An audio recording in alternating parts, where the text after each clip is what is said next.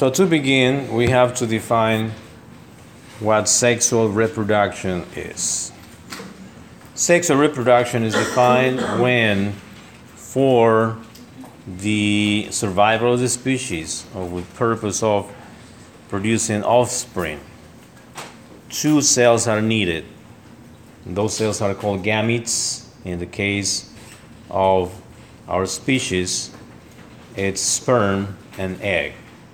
One cell produced by organs in the male reproductive system, sperm cell, and a cell that is produced by female reproductive organs, in this case, the egg. So the reproductive organs they have two purposes. One of them is the production of gametes, but also the production of hormones. In the case of the male, androgens. In the case of the female, female hormones, which are estrogens and progesterone. So, cells of reproduction, production of cells, gametes, that are produced by the male and female reproductive organs, which besides have the function of producing hormones, female and male reproductive uh, or uh, sex hormones.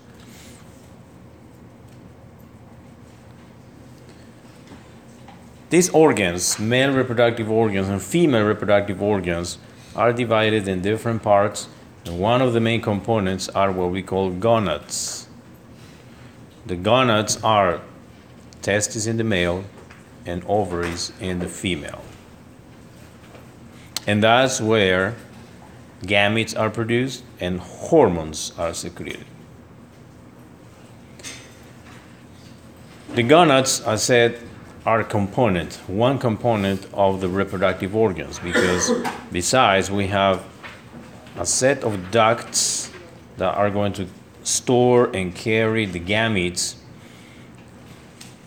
a number of glands that will produce fluids, secretions to nourish, protect, and support the gametes, and supporting structures, anatomical structures to deliver or assist in the fusion or encounter of the gametes. Talking about the penis in the male, vagina, uterus, uterine tubes, organs that facilitate the encounter of the sperm and the egg.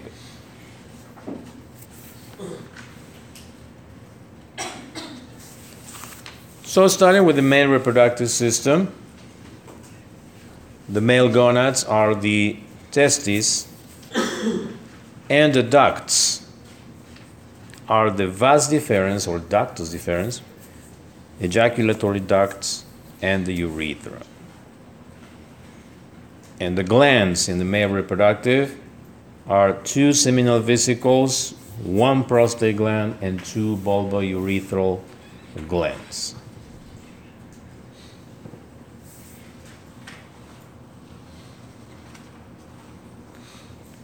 And supporting structures like the penis, the scrotum, that are going to support and facilitate the function of these reproductive organs. The scrotum is a supporting structure for the testes, and what it is is skin. It's a sack of skin and superficial connective tissue that are wrapping both testicles and important thing about the scrotum is that there are muscles, two muscles. One of them is called dartos, and the other muscle is called cremaster. Dartos and cremaster. What they're going to do, they are going to make sure that the testicles work at an appropriate temperature. The testicles produce sperm cells, and this process has to happen whenever the temperature is below or lower than 2 or 3 degrees Celsius below the body temperature. That's the reason why the testicles are not in the abdominal cavity, are not in the pelvic cavity, are in the scrotum, because they need to be at a, at a lower temperature than the rest of the body. And whenever the temperature changes outside, the testicles will be closer or farther than the body.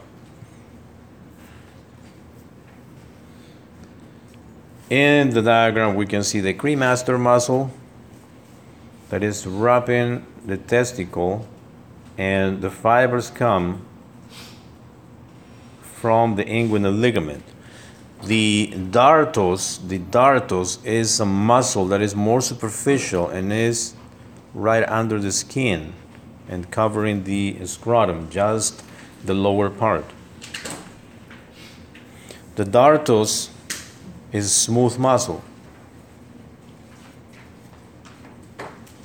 Cremaster is skeletal muscle.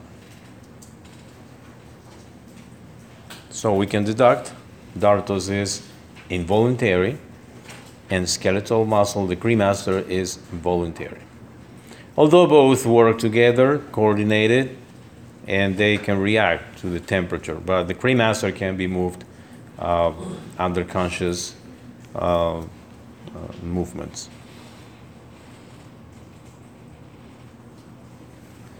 So this um, part that we saw here, where the cremaster is,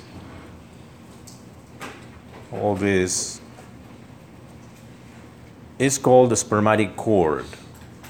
And the spermatic cord, as we see here in this other picture, separated from other structures, contains important structures like blood vessels, arteries, veins, nerves that are going to provide blood supply, innervation to the testicle. And besides, the ductus deferens or vas deferens is a component of the spermatic cord. Vas deferens, testicular artery, veins, lymphatics, and nerves. Nerves which are which belong to the autonomic nervous system. The arteries, the artery, testicular artery bring the blood in this direction. The ductus deferens brings the sperm cells in opposite direction from the testicle to the pelvic cavity and to the ducts and the rest of the glands. Spermatic cord, as we see in this picture, will go through the inguinal canal. The inguinal canal is an opening in the abdominal wall that goes across the wall. There's an external orifice and internal orifice. And the inguinal canal is a space that sometimes gets dilated and gives place to hernias. But normally it's very tight and just the spermatic cord goes through these openings. And the purpose is that the ductus deferens that brings sperm cells from the testicles bring all the sperm cells to inside the pelvic cavity and connect to the other ducts, mix with the seminal vesicle fluid to be the compo- components of the semen. So these openings go through the layers of muscles in the abdominal wall, transversus abdominis, internal oblique, and external oblique. In the female, there is also inguinal canal, but there is no ductus deferens. Instead, there is a ligament called round ligament. Round ligament that connects the uterus and goes through the inguinal canal. Goes to the inguinal canal and anchors the uterus to the skin or subcutaneous tissue and connective tissue in the genital area. Because if we go back to six weeks, seven weeks of embryonic development, we'll see that male and female cannot be differentiated just by looking at the gonads and the system of ducts. They look exactly the same. At some point during the development, they differentiate into the male reproductive organs, and some of these ducts will turn into ductus deferens in the male. And if it's a female, that same structure will turn into round ligament. But both will go through the inguinal canal. That's another view of the spermatic cord enter into or through, going through the abdominal wall muscles and getting inside the pelvic cavity. As I said, these openings sometimes are too open, too dilated, and give place to hernias, abdominal hernias, that are called inguinal hernias. So, going more to the testicle anatomy, we see the testicle here uh, connected to the spermatic cord, where we see all the blood vessels, veins, arteries, nerves, and the ductus deferens or vas deferens also there. If we follow this ductus deferens, then we'll see that it's coming from all this system of little ducts here. And the testicle is divided like in compartments, many compartments that come from this called tunica albuginea. Tunica albuginea is a white membrane, very thick membrane, fibrous membrane surrounding the outside of the testicle. And from the tunica albuginea, we see projections. We call them septa, dividers that make compartments.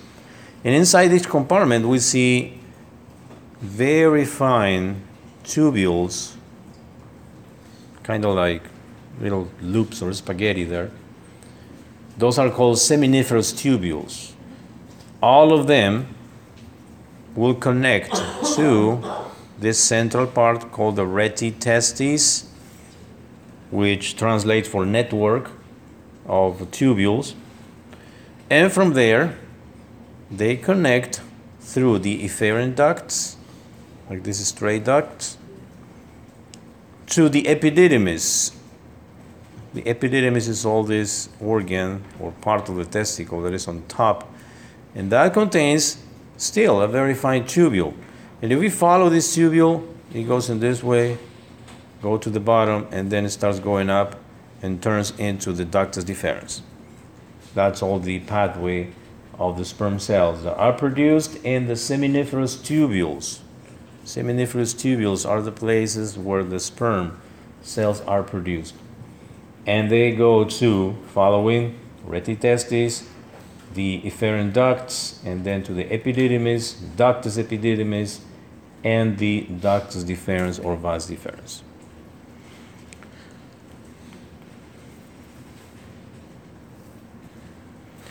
During the section, when we do this section of the testicle in this way, we go through different layers, open the skin, and we start finding the different layers. We'll find the dartos, which is a very superficial muscle right under the skin. But then we'll open a little cavity where the organ is. And inside that cavity, we'll find the testicle, covered by a white, fibrous, thick membrane, as we see in this picture. And on top of the testicle, we see this other organ called the epididymis. Epididymis. The word epididymis translates for epi above, didymis, I think it's Greek for twins. So it's like, say, on top of the twins. The organs are on top of the twins. Easy to, rem- easy to remember the, the meaning of the word. And from the epididymis continues the ductus deferens that we see now in the spermatic cord going in this way, and we'll keep going in that way.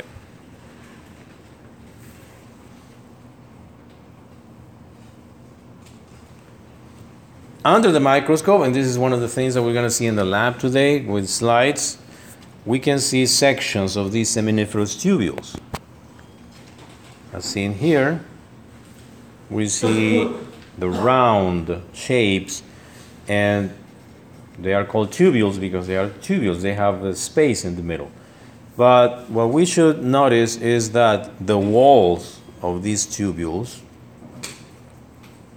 the wall of these tubules is very thick and contains many cells. All those cells are the cells that are producing and actually they are the intermediate stages in the development of the sperm cell. Here we have another picture where we see all the components, the tunica albuginea, the seminiferous tubules connecting to the rete testis, and from the rete testis, the efferent ducts to the epididymis and continues with the ductus deferens.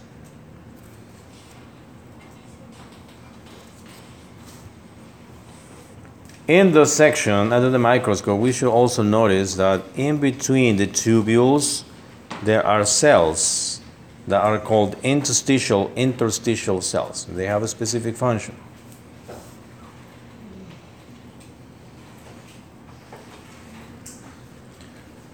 This is a more detailed view of the seminiferous tubules and the cells that we see here, all these cells, Going to use red. All these cells are the precursors, are the origin of the spermato, uh, the, the, the sperm cells. The development occurs in a way that the cells progress and end up in the central part of the tubule. Here we can see sperm flagella. So all the tails of the sperm cells and these black dots there are the heads of all the sperm. The origin is the spermatogonia, which is the mother cell, and it's those cells that are very close to the wall, to the external wall. From there, they start developing into sperm cells that are released into the central part, the lumen of the tubule. And in between the tubules, we have this group of interstitial cells. Interstitial cells in between the tubules.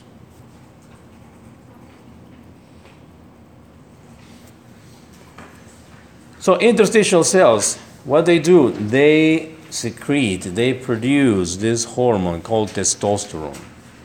Interstitial cells produce this, uh, this hormone. Production of testosterone by the Leydig cells or interstitial cells, it starts at puberty and the testosterone is responsible for helping in the process of formation of sperm and the development of the secondary sexual characteristics that are listed here hair growth patterns, lowering of the voice, anabolism, especially in the muscles, bones, and the development of the sexual drive.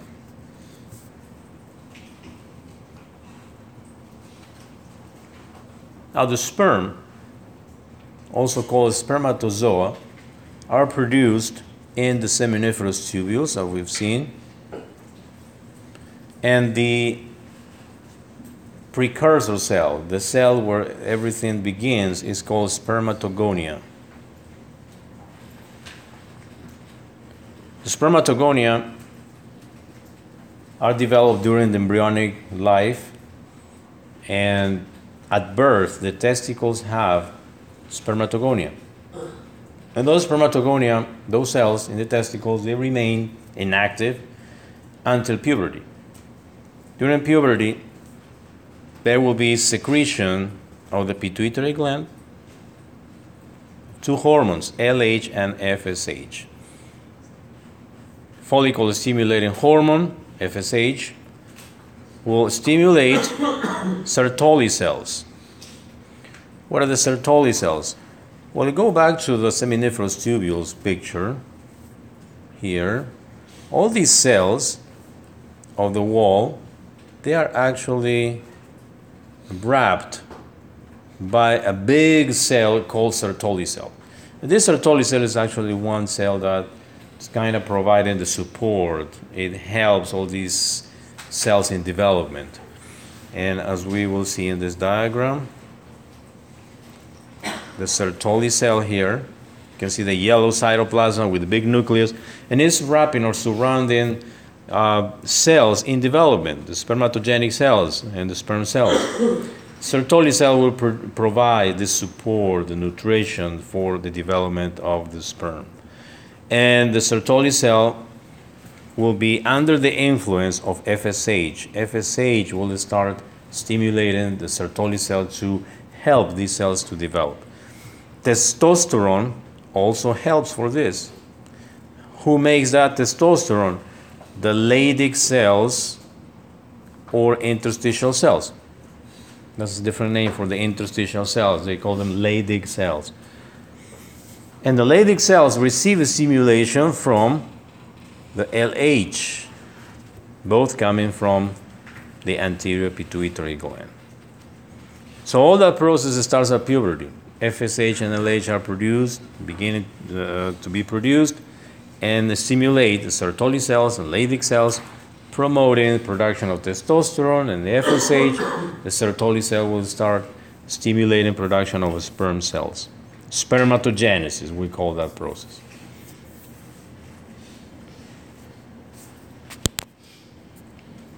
LH stimulates Leydig cells or interstitial cells, and these cells secrete testosterone.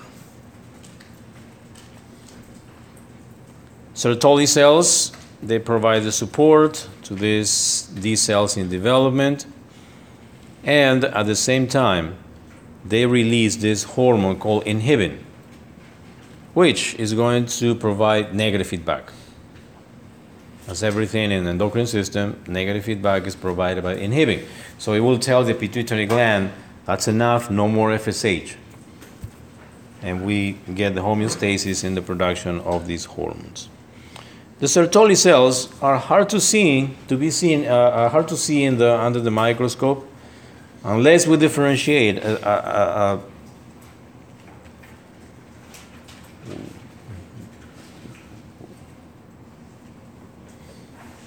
as we differentiate a big nucleus, a big nucleus, and between the rest of the nucleus of all cells in development.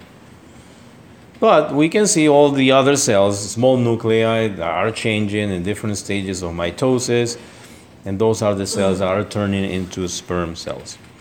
What we see usually is the all these sperm cells that are almost complete in the development with their tails in the lumen of the tubule. And these are the loops. These are the loops of um, LH and FSH in interaction with the pituitary gland and hypothalamus. So, for the case of the male reproductive system, hypothalamus secretes GnRH,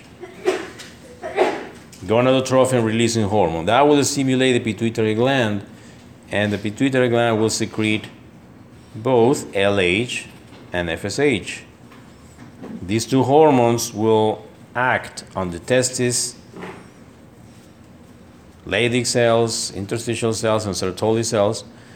The interstitial cells will produce testosterone, and the Sertoli cell will secrete inhibin. These two are going to exert negative feedback. Testosterone, negative feedback on the pituitary gland and hypothalamus. And the inhibin from the Sertoli cell will exert negative feedback on the pituitary gland. That's how all this is controlled.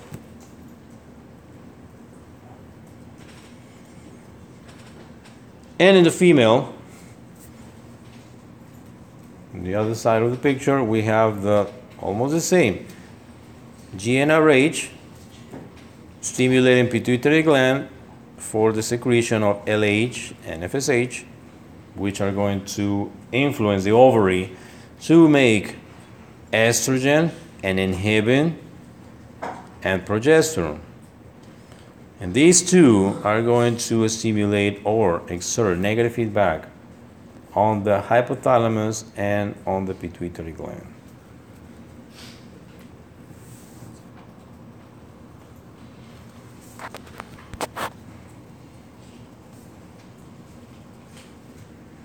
Spermatogenesis. See, this diagram shows the uh, uh, seminiferous tubule wall and actually how this occurs. We see the spermatogonium or stem cell. There is this cell close to the wall. This is the capsule, the wall of the seminiferous tubule, the outermost wall. And this spermatogonium, this spermatogonium is a diploid cell, as you see here, 2N, 2N, 46 chromosomes. Well, this spermatogonium divides in two daughter cells. One cell, one of the daughter cells, will continue the pathways to sperm cell, but the other daughter cell will replace the mother cell. And that's why every time the spermatogonium gets into the sperm cell, there is a replacement for that spermatogonium. And that is why male reproductive system can produce sperm cells for a lifetime. It's not the same case in the female reproductive system where the ovaries have a limited number of eggs. So the process continues. One of the daughter cells will turn into primary spermatocyte, which is still 2N, 46 chromosomes. And here is when the thing changes. When it goes to secondary spermatocyte, and now the chromosomes they divide in two groups of 23 chromosomes that will go to each of the cells. So now secondary spermatozoid is haploid cell, 23 chromosomes, then turn into spermatid.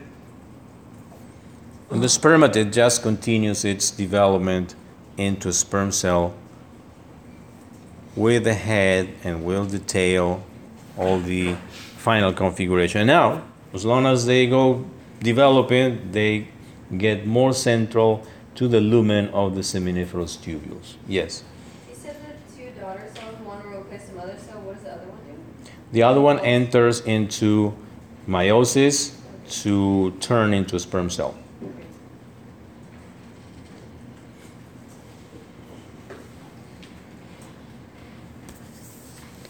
We have the complete picture here with all the cells that result of the process of meiosis. We have the spermatogonium here, two daughter cells. This one will replace the original cell, and this other daughter cell will enter into meiosis, differentiation. Meiosis 1, sperma, uh, primary spermatocyte, which is haploid, turns into secondary spermatozoid, which is N, just N, haploid.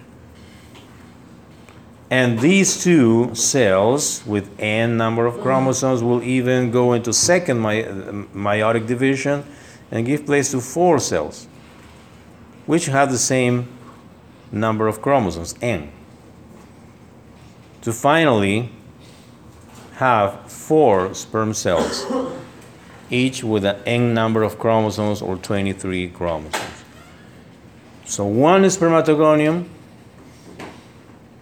at the beginning will end up as four sperm, sperm cells or spermatozoa.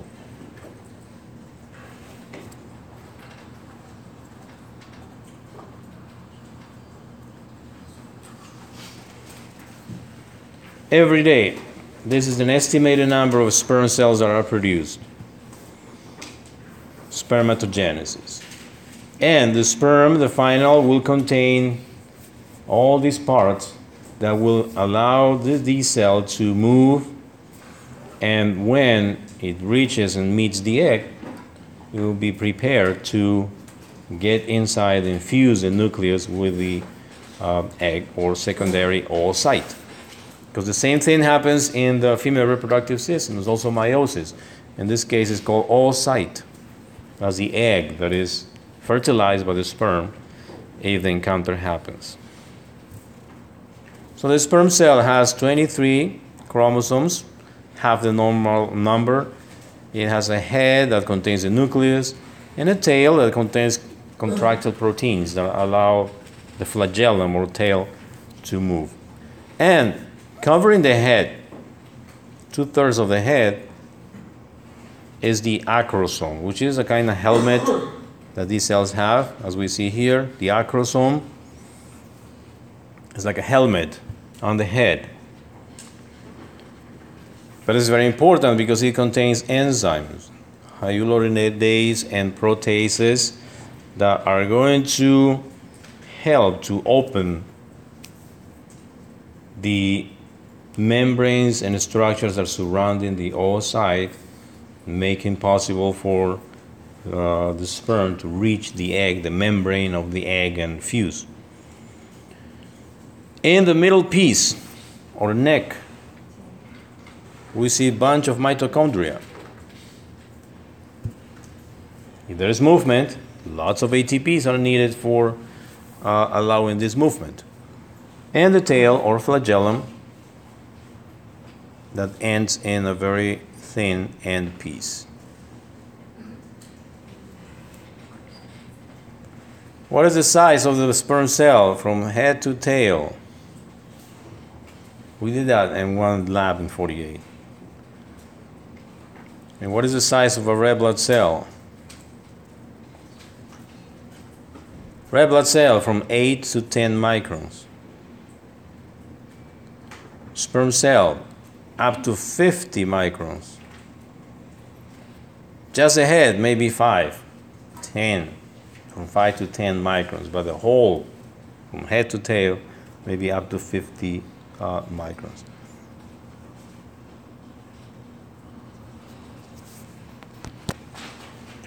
So the pathway that the cells, the sperm cells follow before reaching the seminal vesicles and get to the ejaculatory duct, uh, before ejaculation, the pathway starts in the seminiferous tubules. Seminiferous tubules, and we did that with the other picture. Uh, second, the rete rete testis, the network where all these seminiferous tubules drain. From the rete rete testis, the efferent ducts. There are these straight ducts that connect to the ductus epididymis, which is a duct that is inside the epididymis, all coiled, very, very cold. And finally, it connects to the vas deferens or ductus deferens that will bring all the cells to the pelvic cavity inside with the rest of the reproductive system.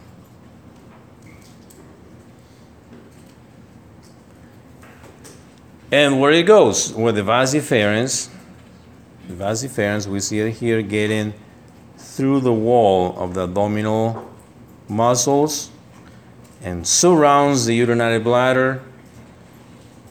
And behind the urinary bladder, between the bladder and the rectum, there's this space where the seminal vesicle is located, the prostate gland, the ejaculatory duct.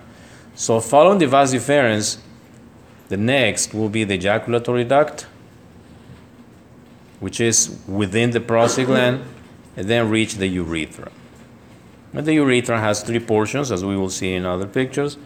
There is one portion that is called prostatic, second membranous, and third the penile urethra that runs in the corpus cavernosum through the length of the penis.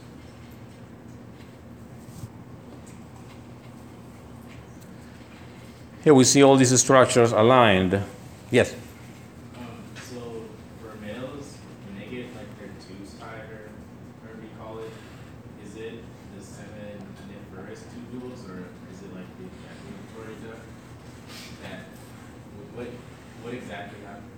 What exactly happens when? Like when you get their your tubes tied as a male? When- Which part is it? Oh, in vasectomy. In vasectomy, what happens is, um, let's go to this picture here. Yeah, vasectomy is a procedure by which you cut the ductus deferens at this point. You cut, tie, so you interrupt the flow of sperm cell. So what's going to happen is no more sperm cell will go beyond that point. But the fluids are produced in the seminal vesicles and the prostate gland. So the semen is still produced. There's still ejaculation, but it contains no sperm cells. Only sperm cells go through the ductus deferens. Of course, with some minimal amount of fluid, but it's not important component of the seminal fluid. Seminal fluid is a mixture of secretions of the seminal vesicles, secretions of the prostate gland, which are produced beyond that point. So what happens after vasectomy is that the ejaculations that happen after the procedure will still have sperm cells that are beyond that point right after the procedure.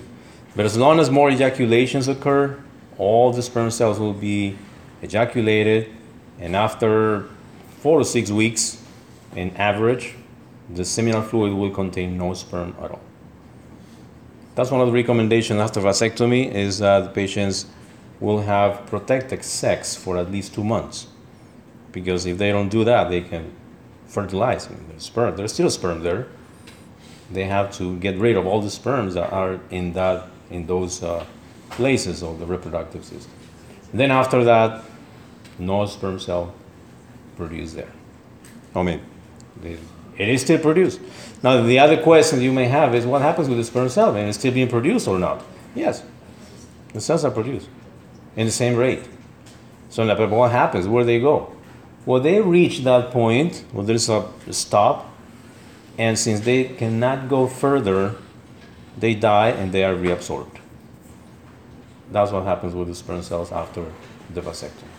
But if you get a sample of the testicle, like in a biopsy of the seminiferous tubules, you still see spermatogenesis. You still see interstitial cells producing testosterone. That's another uh, question that some patients have. Uh, after vasectomy, my masculinity will be affected. No, because the testosterone is still being produced there. And the testosterone travels to your body through the blood vessels. So that is not affected at all. It's just the sperm cells are not going through the duct anymore. Any other question? Yes? So if a male has low testosterone levels, is it the interstitial cells that are not producing enough? That, yeah, that may be a reason why the testosterone is not produced. And there are some uh, diseases, like viral diseases, that affect the testicles sometimes that can uh, uh, damage these cells, and low levels of testosterone may be produced. Yeah. Yeah. Um, since you're just blocking the sperm cells, like would the procedure be rever- like like you can reverse it? I can't hear you very well. So like because you're just like blocking the sperm cells from coming, would the procedure be like um reversible? Oh, reversible. Yeah, it, it can be reversible, yeah. See, those two uh, ends that have been cut and separated, there are procedures by which you can reconnect. You can reconnect, and the sperm now goes through, and everything goes back to normal.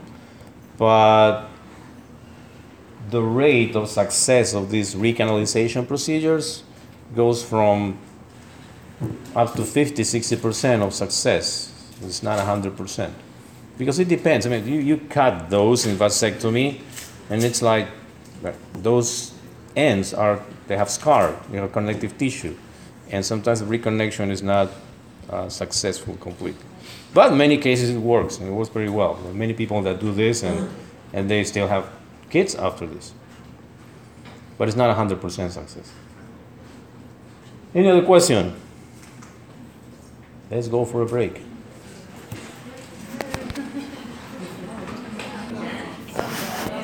All right, let's continue.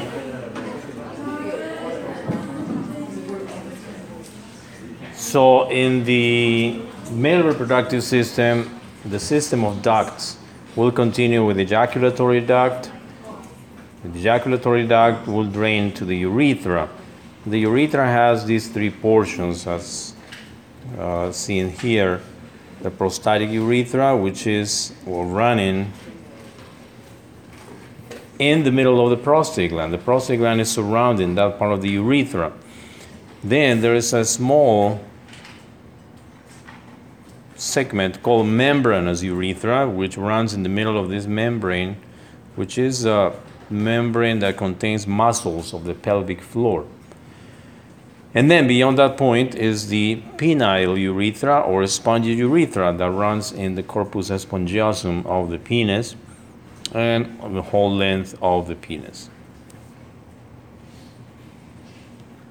Now, how the ductus or vas deferens connect to the ejaculatory duct? Here we see a detailed view of how this happens.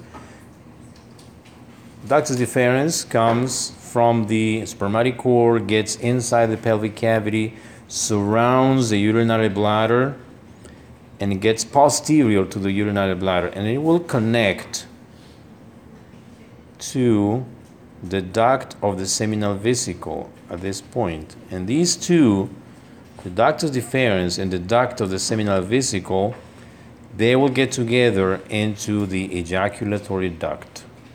That's what the ejaculatory duct is. Before joining with the duct of the seminal vesicle, the ductus deferens gets dilated, and that's called the ampulla of the ductus deferens. Now they both get together and uh, they turn into the ejaculatory duct. So there are two ejaculatory ducts, one right and one left. And they drain into the urethra, into the prostatic urethra, which is open here. we can see the prostate surrounding this portion, and these two ejaculatory ducts will drain into the prostatic urethra. Besides, the prostate, since it produces fluid, it will drain that fluid into the prostatic urethra. So the fluid that is part of the semen, as I was saying, is made by the seminal vesicle and the prostate gland. And the ductus deferens bring all the cells, the sperm cells, from the testicles.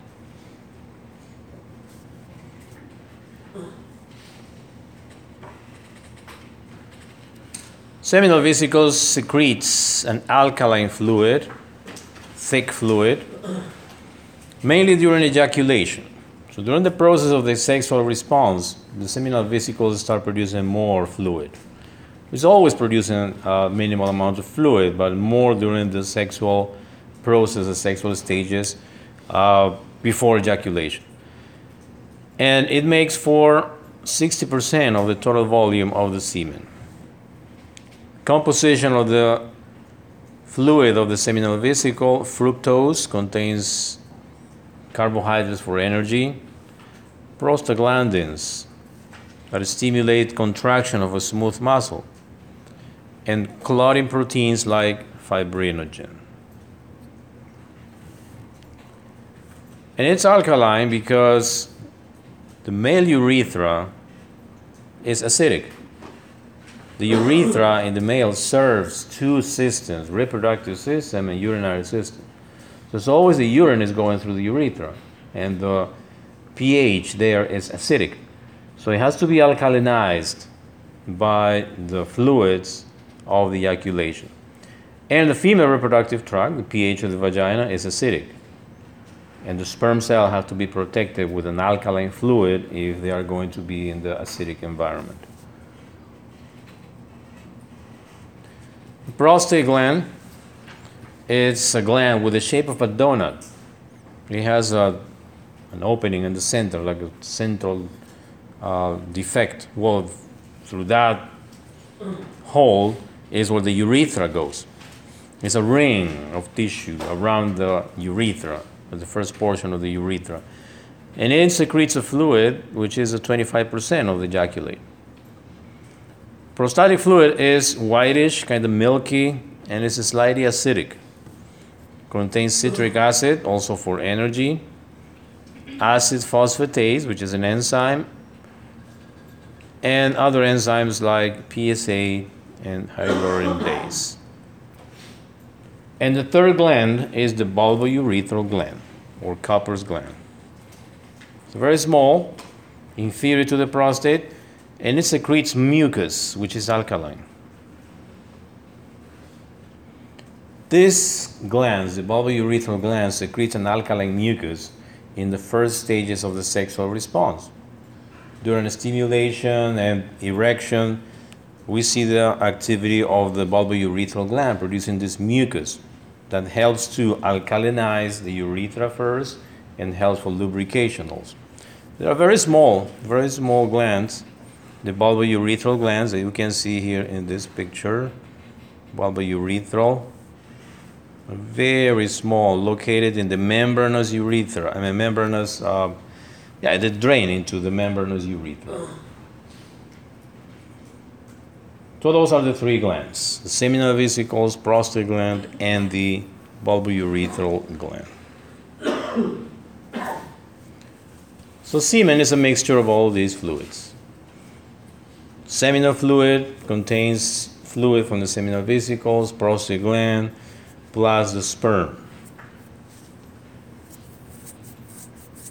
Volume of semen, this is just a referential number, 2.55 milliliters, with approximately 150 million sperm cells per milliliter. And this is something that is measured sometimes in people that may uh, we suspect infertility or the male infertility we have to count the number of sperm cells in the ejaculate fluid. When this number falls below 20 million per, uh, per milliliter, then is when we think about infertility from a male cause.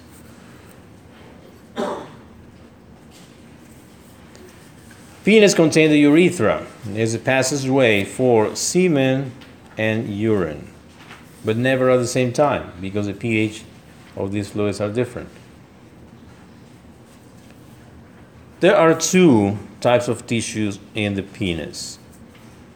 We call them the corpus cavernosum and corpus spongiosum. And this tissue, they attach to the root of the pelvis, of the pelvic bones, by the, these two structures. Oops. And the central part of the corpus spongiosum will make up the bulb of the penis, the root of the penis. Corpora cavernosa are the two dorsolateral structures that are surrounded by a thick membranous connective tissue, and the corpus spongiosum is ventral and it is the one that contains the urethra. And as the name says, spongiosum, it doesn't have that thick membrane of connective tissue around it. So during erection, what happens is the blood fills up these spaces inside the corpora cavernosa, and here we have a, a cross section of the corpora cavernosa, and we can see those big spaces. Those are spaces that fill up with blood during the erection. Erection is a contraction and dilation of blood vessels that allows the blood to remain for longer inside these spaces.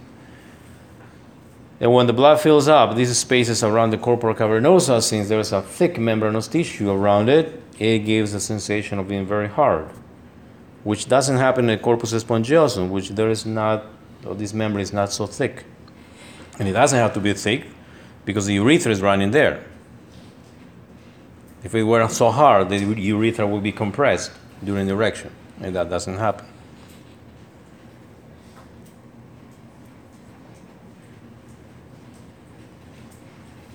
The male sexual response contains different stages that starts with the stimulation that responds to stimuli that are visual, tactile, auditory, olfactory, or even imagined. Parasympathetic fibers start this and helps for the erection stage. Nitric oxide stands for NO, and this is the neurotransmitter that mediates this dilation of blood vessels so the blood can enter into the sinuses, those spaces in the corpora cavernosa. And uh, after ejaculation, this stimulus will stop and the erection will go away. And the ejaculation, the response for ejaculation is under sympathetic stimulation. This is one of the things, one of the places where we see, we don't see opposition of sympathetic and parasympathetic. We see cooperation. Because first, the parasympathetic stimulates for erection, and then the sympathetic uh, for ejaculation.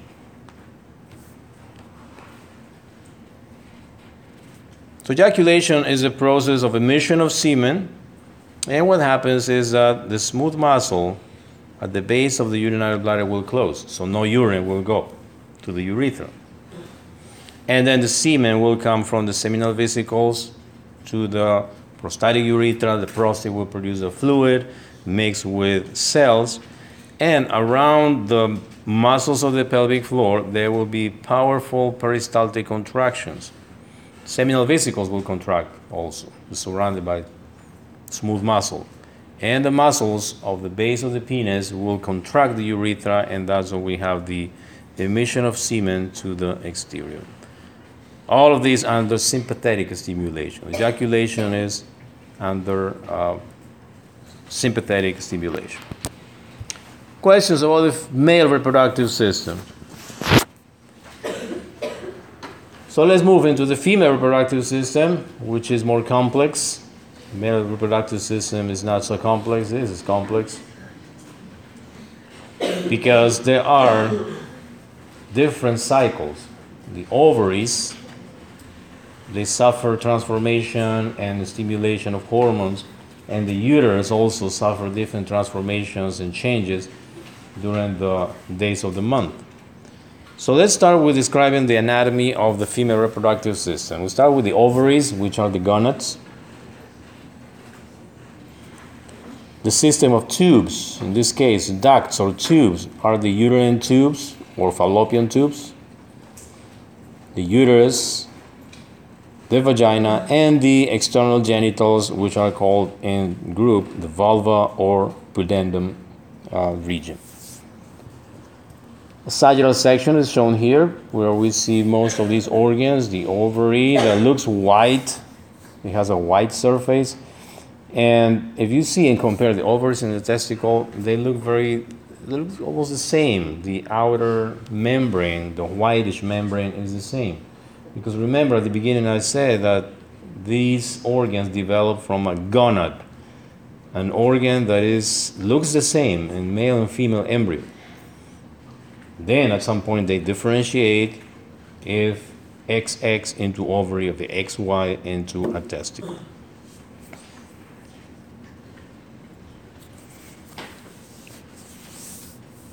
The internal reproductive organs are usually shown in this way the uterus, the uterine tubes, and the ovaries. And in this type of views, we can see most of the structures that are components of the reproductive organs inside the pelvis. We can see the ovaries, which are connected to the uterine wall by means of the ovarian ligament. The uterine tube starts from the uterus and extends to the ovary. It gets very close to the ovary. The uterus with a cavity, it's a muscular organ, smooth muscle, that opens to the exterior through the cervix, where there is an orifice that connects to the vagina. Now, all these organs are wrapped by peritoneum. On two folds of the peritoneum covering these organs, we call it broad ligament. Broad ligament. And it's just peritoneum. It's peritoneum that comes and follows and covers and practically gets all the organs like in a sandwich in this way. And we see both layers together and we call it broad ligament. In the middle of that broad ligament, we see structures like the ureter going through, and the uterus have ligaments. One of the ligaments is called sacrouterine ligament, which can be seen here running also in the middle of that broad ligament. And this is the way that the actual organs look like. If we go to the pelvic cavity with a laparoscope, which is an instrument that contains a camera that is introduced to a very small opening in the wall of the abdomen, and that camera is uh, focused and directed to the pelvic cavity. This is what we see. How we get oriented here this is anterior, this is posterior. Following that logic, so all this that we see here is the rectum. Anteriorly here, the picture has been cut, but here we have the urinary bladder. This is the uterus. These are the tubes. And the white is the ovary. And if you notice here, at this point, there is like this kind of membrane, a membranous part, covering all that. That is the broad ligament. That is the broad ligament. And it's not actually like we see in the pictures of the books, like the tubes are like this, like two extended arms very nicely like this. It's not like that. The books lie all the time. Well, actually, what happens is that these tubes are mobile. You can move them. Yeah, you, you can grab there a couple of instruments and grab the tubes and make it like this. You extend them. But it's not actually how the way uh, the anatomically are. And the ovaries are also like that. They are behind the uterus, usually like that. They are not in both sides. They are behind the uterus.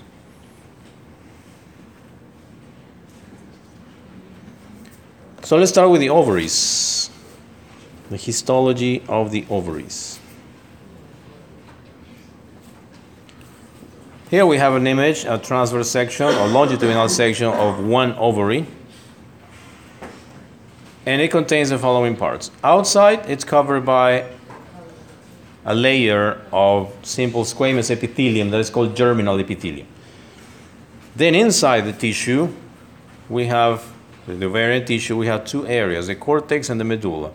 In the cortex, we find ovarian follicles, which is um, a group of cells that contain the oocyte, which is the gamete, and is surrounded by other small cells. All that is called a follicle. And in the medulla, we have blood vessels. So here in the picture, the medulla is bringing all the blood vessels here to the central part of the ovary.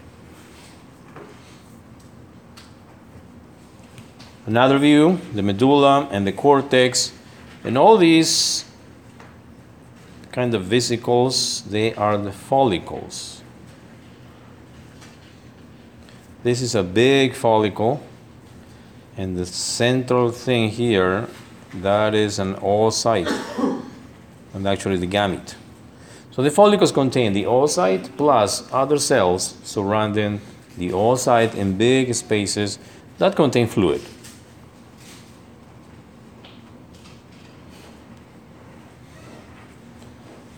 So we said at the beginning the role of the ovary is to make, is to produce oocytes, female gametes, and release them in the process of ovulation, which happens at the mid part of the cycle, every monthly ovarian cycle. The oocytes, when they are ovulated, they are in the stage of secondary oocyte. In the meiosis uh, process, they are in the stage of secondary oocyte. And the other function of the ovaries is to secrete hormones like estrogen, progesterone, inhibin, and one more is mentioned here called relaxin. All these hormones are produced by the, um, by the ovaries. This is a photograph of ovulation. It's a very nice picture. The ovary, the surface of the ovary, all this is the ovary. It's white surface. And at some point during ovulation, what happens is that the follicle grows so much, it's like a big cyst which is all this. And in the mid part of the cycle, the oocyte surrounded by a few cells is actually eliminated, ejected through the walls of the ovary.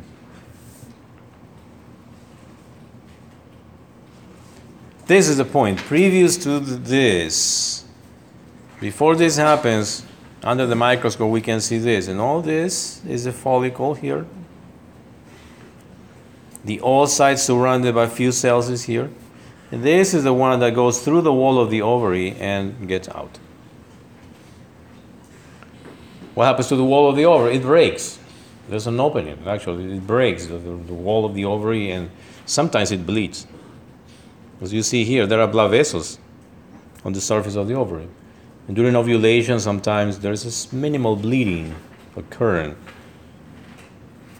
And if there is bleeding in the abdominal cavity or pelvic cavity, that irritates and produces pain, discomfort.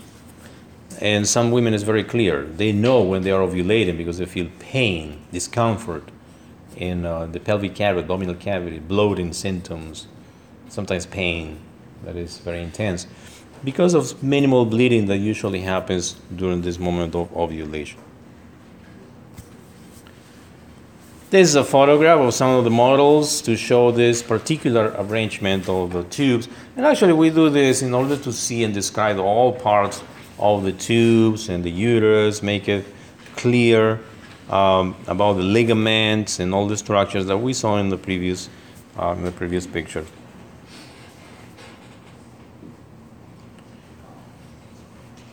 More structures are here. The uterus, for instance, it has different parts. This top part, the one that we saw in the photograph of the organs in the pelvic cavity, that's the fundus. That's the very top part of the uterus. Then the body of the uterus and the cervix, and there is an area here. This line will determine what is body and what is cervix. And it ends here. The cervix has two openings external opening or external os, and internal opening or internal os. This is the uterine cavity.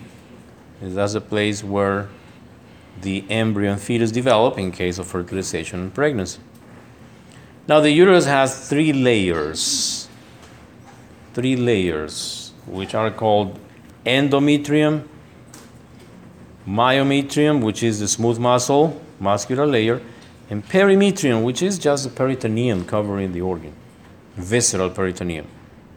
Endometrium is a layer that responds to hormones. It's hormonal sensitive, it's sensitive to hormones.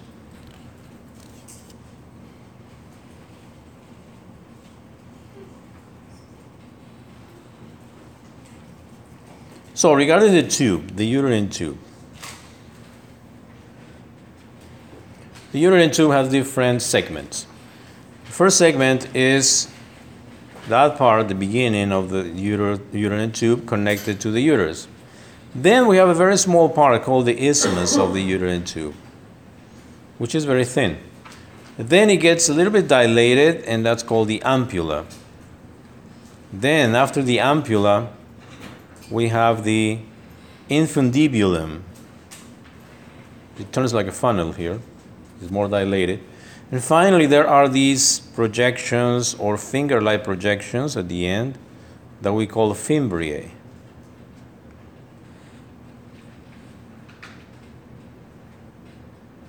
They're actually like finger like projections, like a little hand. And the uterine tube is also made of smooth muscle, so it's contracting and moving all the time like this, doing this, like fingers around the ovary, or very close to the ovary. Fertilization occurs usually in the ampulla. So the sperm has to travel all the way up, get into the vagina, go through the cervix, get into the uterine cavity, and then go to both tubes. And how the sperm knows if there is if the oocyte is in the right side or left side? Chemotaxis, different types of stimulus and factors that guide the sperm cell, but they go in both directions. The more go in one direction where the oocyte is, if uh, ovulation was successful. So we have here the parts of the uterine tube. We have the pars uterina, that's called the beginning connection with the uterus. Then the isthmus, which is thin, ampulla, infundibulum, and then the fimbriae. The fimbriae that contains all these finger-like projections. The abdominal ostium, it means just the opening. It's just the opening. And the ovary is not, the, the, the tube is not touching the ovary. It's not something like this. Actually, the ovary is here and the tube is like that. So when one oocyte is ovulated, it's not in physical contact with the tube. It's something like this. And that's why the tube is making this all the time. And when making this, it makes negative pressure, and when the oocyte is ovulated, it's kind of sucked into the uterine tube. And hopefully, and usually that happens, but sometimes the, the, the oocyte is ovulated and the tube is not there or is sick, and the scar, adhesions, problems, and the oocyte is not taken, and it goes to the abdominal cavity and is reabsorbed, it's lost, the oocyte.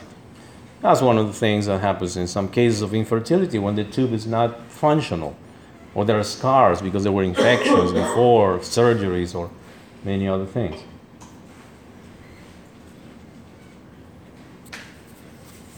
The ovaries are connected to the uterus by the ovarian ligament, We can see that also here. The ovary is here and connected to the wall of the uterus. But the other pole of the ovary is connected through the suspensory ligament to the wall of the pelvis. So the ovary is not floating there, it's connected to the uterus and the other side to the wall of the abdominal cavity or pelvic cavity.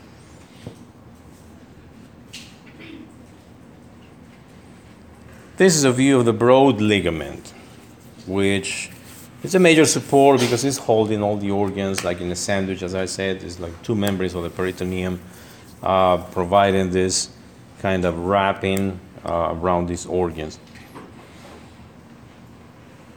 And two more ligaments are uterosacral that go from the uterus to the sacrum, which is at that point. That's where the sacrum is, that part of the spine. That's where the uterus is, and the cervix sends a couple of ligaments to support the uterus and keep it in place.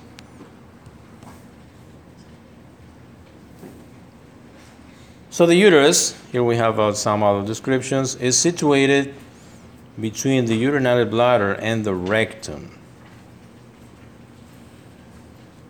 It is a place where the fertilized ovum or egg or oocyte, if fertilization occurs, that's a place where this ovum will implant and develop.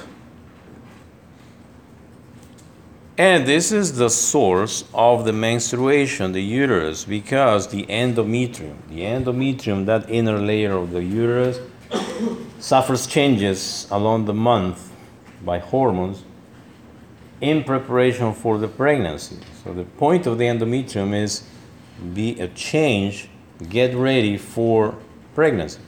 If pregnancy doesn't happen that month, well, the endometrium makes no sense to be there. It has to be eliminated. And the next month, the next cycle, starts to regrow, getting prepared for if there is a pregnancy. And that's the reason of the menstruation every month. Again, we have this view.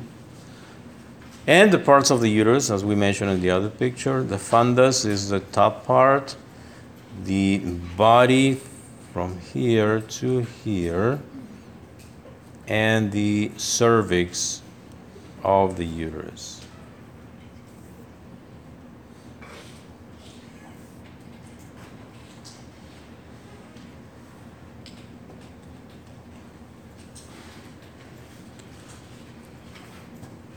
And this is one for you to label at home. You can do all the labels you wish here. Questions, comments? We still have more to do with the female reproductive system, all physiology, which will be done on Thursday. So hormones, interactions, endometrium, all that. All right.